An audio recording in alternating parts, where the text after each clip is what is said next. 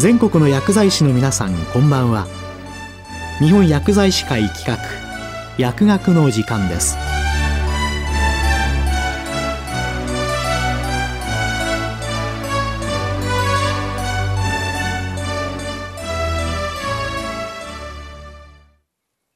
今日は日本うつ病学会治療ガイドライン高齢者のうつ病治療ガイドラインについて。愛媛大学大学院精神神経科学講座准教授伊賀純一さんにお話しいただきます。皆さんこんばんは。愛媛大学大学院医学系研究科精神神経科学講座の伊賀純一です。本日は高齢者のうつ病治療ガイドラインについて概説いたします。まずはじめに、我が国の人口の高齢化に伴い、高齢者の精神神経疾患の治療は重要な課題となっています。近年の認知症診療の進歩は目覚ましいものがありますが、その重要な鑑別疾患である高齢者のうつ病にも注目が集まっています。そのような中、2020年7月に日本うつ病学会から高齢者のうつ病治療ガイドラインが発表されました。このガイドラインには高齢者のうつ病治療に求められるきめ細やかな対応が詳細にまとめられています。本日はその中でも高齢者のうつ病における薬学的なトピックスを紹介したいと思います。まず、高齢者のうつ病には様々な鑑別疾患があることが重要です。アルツハイマー型認知症やレビー小体型認知症でもしばしば抑うつ症状が見られます。認知機能検査や画像検査を用いてできるだけ鑑別することが必要です。また、通常の成人と同様に、双極性障害の鑑別も重要です。過去の創病、軽装病エピソードを丁寧に聴取する必要があります。また、低活動性専門も一見落ち込んでいるように見えるので、うつ病と鑑別が必要です。意識レベルの確認や専門の原因となる身体疾患の精査が重要となります。高齢者のうつ病の治療においては、その前提として正確な診断が求められます。次に、高齢者のうつ病における薬物動態の注意点を述べます。薬物動態を考える際には、吸収、分布、代謝、排泄における加齢性変化に配慮する必要があります。吸収においては消化管機能の低下により吸収が遅れる可能性があります。分布においては細胞内水分が減少することから水溶性薬剤の濃度は上昇し相対的に脂肪量が増加することから、使用性薬剤は蓄積しやすくなります。代謝では肝機能低下に伴い代謝機能も低下します。また、高齢者はしばしば複数の薬剤を使用しますが、相互作用により血中濃度が上昇しやすくなります。排泄では腎機能低下による血中濃度の上昇、ピートタンパクの発現低下から脳内や消化管からの薬剤排泄の遅延が起こります。薬力学的にはベンゾジャゼピンの作用やコーコリン作用は同じ血中濃度でも通常成人よりも強く出ることが知られています。つまり、高齢者では通常成人と比べて血中濃度が想定以上に遅れて上昇しやすく、同じ血中濃度でも感受性が高いことに注意が必要です。例えば、ノルウェーにおける高齢者の抗うつ薬の血中濃度を測定した研究では、投与量が標準量であったにもかかわらず、多くの患者で血中濃度が過剰になっていたことが示されています。そこで、高齢者に薬剤を投与するときは、まず血中濃度に影響を与える要因がないか、全身状態と併用薬を確認します。肝機能、腎機能、心機能は血中濃度に影響するだけでなく、副作用として障害されやすい臓器であり、治療開始前に血液検査等で確認しておくことが大切です。多剤併用は飲み忘れや飲み間違いにつながり、転倒骨折のリスクが上昇することも知られています。お薬手帳を利用することで、同行薬の重複や相互作用のある薬剤がないか確認する必要があります。抗うつ薬の一部は相互作用が多いことが知られており、特にフルボキサミンやパロキセチンでは併用薬の血中濃度が上昇することに注意が必要です。また、抗うつ薬の副作用として、抗利尿ホルモン適合分泌症候群 SIADH は、大きい、筋力低下、痙攣、意識障害など重篤な症状を引き起こします。高齢者において特に頻度が高いので、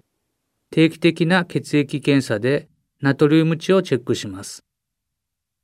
酸管系抗うつ薬は、抗コリン作用による便秘や狡猾、認知機能低下、抗アドレナリン α1 受容体作用による起立性低血圧や過鎮性に注意します。炭酸リチウムも高齢者では注意が必要です。腎機能低下、脱水、N セイズやアンギオテンシン変換酵素阻害剤の併用などで血中濃度が上昇する可能性があります。投与初期は1週間に1度程度、維持期でも2、3ヶ月に1度程度の定期的な血中濃度測定を行います。増強療法や精神病性うつ病で抗精神病薬もしばしば併用されますが、衰退がある症状や抗コリン性の副作用、QT 延長などに注意します。ベンゾジャピン系の抗不安薬や睡眠薬を使用する場合は、転倒や認知機能低下、専門に注意します。睡眠薬については、ギャバ受容体を介さないラメルテオン、スボレキサント、レンボレキサントの安全性が示唆されていますが、これらの薬剤においても相互作用や過鎮性などの副作用に注意します。このような状況から高齢者のうつ病における薬物療法は、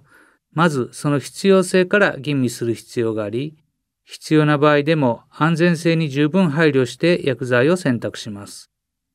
抗うつ薬は通常成人よりも少量から開始して、まずは適用量の半分程度で効果を確認します。効果が不十分であれば副作用に注意しながら適用最大量まで増量することも検討します。次に高齢者のうつ病の治療反応性について説明します。うつ病に対する抗うつ薬の臨床試験では、高齢者を対象とすると、抗うつ薬の反応率、寛解率ともに低くなることが分かっています。例えば、65歳以上を対象とした新規抗うつ薬の臨床試験では、反応率、寛解率ともプラセボと優位差がなく、副作用による脱落は抗うつ薬で優位に多いことがメタ解析で示されています。より重症であること、不安症状を合併していること、現在のエピソードが長いこと、身体疾患を合併していること、認知機能が低下していることなどが治療反応性不良の予測因子となります。治療早期の反応はその後の治療反応性良好の予測因子になります。最近の研究では、高齢者のうつ病患者でも脳内にアミロイドが蓄積している場合は、抗うつ薬の効果が乏しいことが示されているので、老化や認知症の病態が抗うつ薬の治療反応性低下に影響していることが示唆されています。アリピプラゾールによる増強療法は高齢者のうつ病においても有用です。アリピプラゾール増強療法も認知機能の低下がないことや不安症状を合併していないことが反応性良好の予測因子となります。このように高齢者のうつ病の治療反応性には認知機能が影響する可能性が指摘されています。一方で電気痙攣療法は高齢であること、精神病症状を伴うことが反応性良好の予測因子となっていて、抗うつ薬の弱点を補完する治療と考えられます。抗うつ薬に反応が乏しい精神病症状を伴う自殺燃料が強く早急な治療が望まれる高齢者のうつ病では、電気痙攣療法を検討します。近年は、経頭蓋反復磁気刺激療法 RTMS の有用性も示されており、さらなるエビデンスの集積が期待される治療です。高齢者のうつ病は通常成人のうつ病と比較して再燃再発率が高いことも臨床上重要な課題です。ガイドラインにおいては持続療法、つまり寛解した時と同じ薬剤を継続することで再燃を予防する治療ですが、この持続療法を少なくとも1年間は行って再燃がないことを確認することが推奨されています。その後は初回エピソードであれば前言中止。2回目のエピソードであれば、さらに1年以上の維持療法。3回目のエピソードなら、さらに2年以上か、あるいは永続的な維持療法を検討します。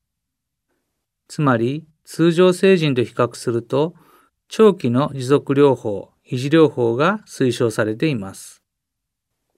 抗うつ薬による維持療法は、再発が多い高齢者でも通常成人と同程度に再発リスクを低減できることが最新のメタ解析からも示されています。抗うつ薬は急性期での有用性は乏しいものの、一旦良くなれば継続することによる再発予防効果は高いので、通常成人よりも長期の維持療法が推奨されています。まとめますと、高齢者のうつ病における適切な薬物療法の前提には、認知症や双極性障害などの鑑別を含めた正確な診断が重要です。薬物療法を行うにあたっては、加齢や身体合併症の影響、薬物相互作用によって血中濃度上昇による副作用を生じないように注意します。また、SIADH など高齢者に多い副作用にも注意が必要です。そこで、抗うつ薬を開始するにあたっては、まず低用量、適用量の半量程度で効果を確認します。抗うつ薬は維持期において特に効果を発揮するので、通常成人より長期間の維持療法が推奨されています。詳細については、日本うつ病学会のホームページから無料でダウンロードできる高齢者のうつ病治療ガイドラインをぜひご参照ください。今日は日本うつ病学会治療ガイドライン高齢者のうつ病治療ガイドラインについて愛媛大学大学院精神神経科学講座准教授伊賀純一さんにお話いただきました。